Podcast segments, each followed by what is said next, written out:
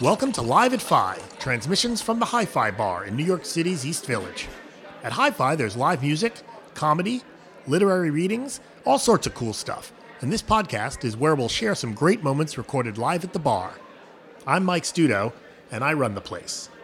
On this episode of Live at Fi, we're featuring music from a pretty special night. Ira Robbins, the esteemed writer, critic, and creator of Trouser Press magazine, created a set list. And local musician Tom Shad took that list, formed a band, recruited a bunch of guest vocalists, and performed the set live in the bar. We've got Ira and Tom here to talk about how it all came together. Hey, Mike.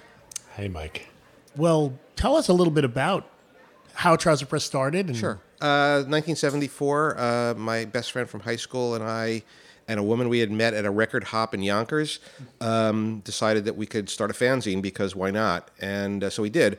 And we called it the Transoceanic Trouser Press. And we uh, mimeographed up a couple hundred copies and stood in front of the Academy of Music at a Rory Gallagher concert and sold them for a quarter.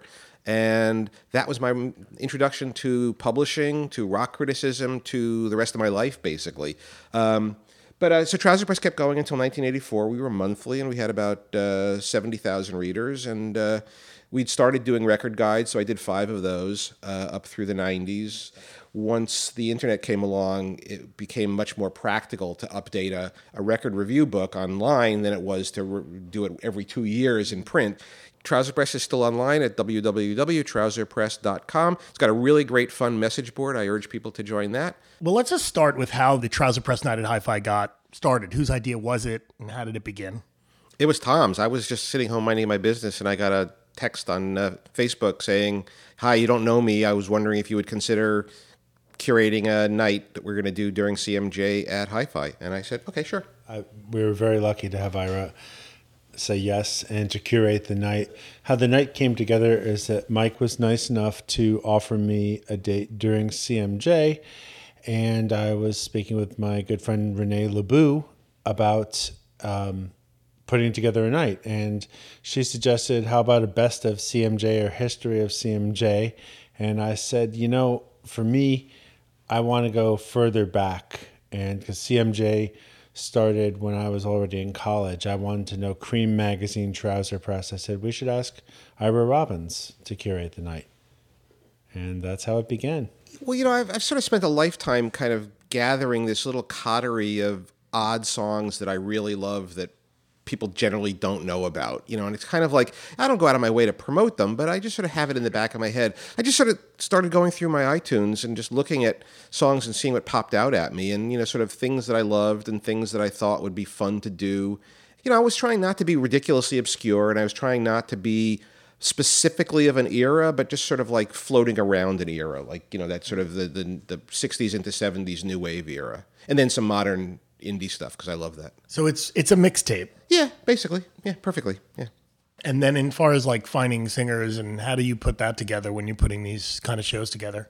Well, I choose singers that I like to work with, people who can dramatically deliver a song. That's extremely important. And I thought it was great to include some of the old guard that I've worked with already for a couple of years. Um, not calling anybody old, uh, but also some younger singers came in. And also, I got a crack band of guys who know how to play songs and get inside songs. How'd you guys learn the songs? I was really shocked because I, I actually wasn't there at the night. I, had, I was out of town, just coincidentally. And uh, I listened to the tapes of the, of the songs, and I was amazed at how Thank you. good the the, the, the, the renditions of them were. How, do you, how did you learn songs that a lot of which you didn't actually know going in? Well, these are uh, what I would say are pros. And so therefore I just sat with the songs until I knew them by heart.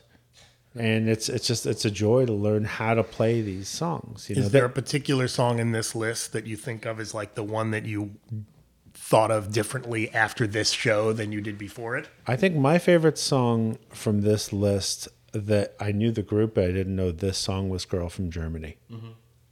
That was just a, a like a ridiculously great song. It, it was fascinating to me to hear people do songs that they clearly were not familiar with going in because you know I think of all these songs I mean I could hum these songs off the top of my head without thinking about it but you know having people who had to like read the lyrics and learn the melody it was kind of like both fascinating how close they were to what I expected and how different they were. Um, I mean, the ones that I liked the best, I guess, were like um, I, I love the girl about town. I thought that was great. Uh, the, the Paul Collins song, "Break," you know, uh, uh, "Walking Out on Love." I thought that was really fun because it's just such an upbeat great. It's kind of an indestructible song. Mm-hmm. I mean, as long as you play it right. So, and you know, and, and I thought the "Stop Your Sobbing" was great also. So, uh, Yes, the one sort of that was like the that was like the, the single on on the, the show. The one the one song that everybody in the room at least knew once. and I did want it to end with "Indian Summer," which I, you know, I, I, I I've seen a lot of different bands perform it. I mean, Eugenius did a great version of it, but um. It's always been sort of long and drawn out. It doesn't really go anywhere. It just kind of like moods along for a long time. And I thought that would be a nice way to end the night. And it really worked. It was very dreamy. Let's talk about Matt of who uh, who MC. How did how did Matt Kaplan come into the picture, and who is Matt Kaplan? Matt Kaplan, uh, it was my suggestion. I mean, I knew Matt had been around all these indie bands for years. He's an attorney, um, knows everybody, uh, very knowledgeable music fan, and Very it just struck so. me off. I I don't. I was thinking about it. Tom asked me if I could recommend somebody, and it just kind of came to me. So I actually lost a few uh, customers for you because a couple of nights before I ran into some friends, and they said, "Oh, I'm really excited about the thing you're doing," and I'm like, uh, "Actually, I won't be there." I was like, "Oh, then we're not going." Oh, We're gonna go. well, next time, you know, uh, you could do it again and make sure you're here this time. You could MC. Although I don't know, Matt, Matthew did a rocking job. I actually thought about that listening to the, to the recordings, and I was like I would have been ashamed to MC because like Oh, you- no. I mean Oh, no. I mean what Matt did was so great, and it it was so nice that it wasn't me because it wasn't me like just pontificating about why I chose this song. It was Matt who kn- knew a lot of this music on his own, talking about sort of reflecting sort of how how he might have read about it in Trouser Press or someplace else, and how how the people the, on stage were sort of learning it. It, it. it it had a nice triangulation that I thought was better. I mean, I, I'd be happy to host something like that, but you know, um, I thought it worked great the way it was. I mean, I really felt the result of a show like this was to share some stuff that I knew about that people would otherwise have probably never come across. You know, and I think it feels valuable in a way that after you know a, a forty plus year uh, career as a critic, you know, it's a new sort of experience that I'm not just writing about something individually. I'm sort of saying, well, here, here's what I've learned, and let me share a little bit of it with you. And you know, it's like a record. It's like going into a cool record store where you know, like the the, the staff picks are out. You know, it's like these were staff picks. Mm-hmm. You know, but but by somebody who's been in the in the business for a long time. So I I I felt really good about that. Tom and Ira, thanks so much for talking to me. And thank you, Tom, for putting this together. I did the easy part. You did all the hard work. It's absolutely my pleasure, and thank you guys for having me. Let's listen to some of the songs that were performed that night. This is a Trouser Press playlist, performed live at 5. Welcome to an evening of Trouser Press, a magazine that many people grew up reading, loving, learning about music from. The evening was curated by Ira Robbins from Trouser Press. You can think of this as a living jukebox. Every song is a gem. You'd want to be playing these over and over again. And each person who comes up here will be singing for you. But first up, Tammy Faye Starlight.